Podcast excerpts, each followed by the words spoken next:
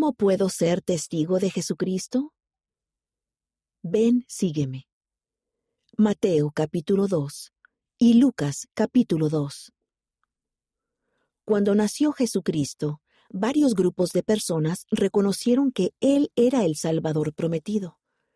Además de María y José, entre esas personas se encontraban los pastores, Simeón, Ana y más adelante los magos.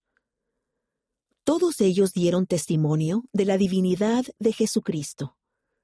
Nuestras familias y nuestros amigos son algunas de las personas más importantes con las que podemos compartir nuestro testimonio del Salvador. Y hablamos de Cristo, nos regocijamos en Cristo, predicamos de Cristo, profetizamos de Cristo y escribimos según nuestras profecías, para que nuestros hijos sepan a qué fuente han de acudir para la remisión de sus pecados. Pastores. Lucas capítulo 2, versículos del 15 al 18. Simeón. Lucas capítulo 2, versículos del 25 al 33. Ana. Lucas capítulo 2, versículos del 36 al 38.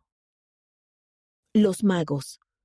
Mateo capítulo 2, versículo 11. Actividad. Lean acerca de la reacción de esos testigos cuando vieron a Jesucristo por primera vez.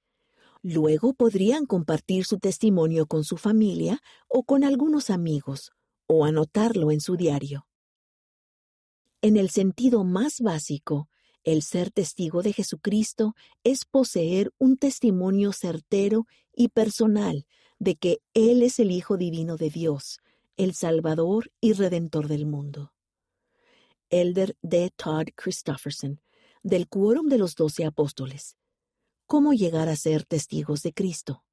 Liahona, marzo de 2008. ¿Cómo llegar a ser testigo de Cristo?